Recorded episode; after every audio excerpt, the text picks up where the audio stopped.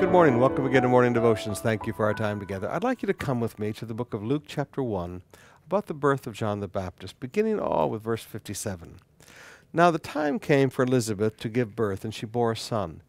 And her neighbors and relatives heard that the Lord had shown great mercy to her, and they rejoiced with her. Now notice, they heard that the Lord had shown great mercy to her.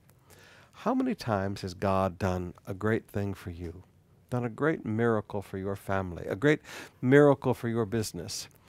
And instead of allowing God to get the glory for his mercy, instead you began to tell people, look at what I did. Look at what I accomplished.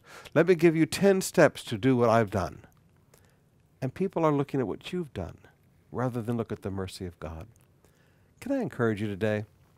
When God does something really cool for you, and God, God does something really great for you, keep pointing people to His mercy. Let the people see that God's mercy did this for you and don't take the credit.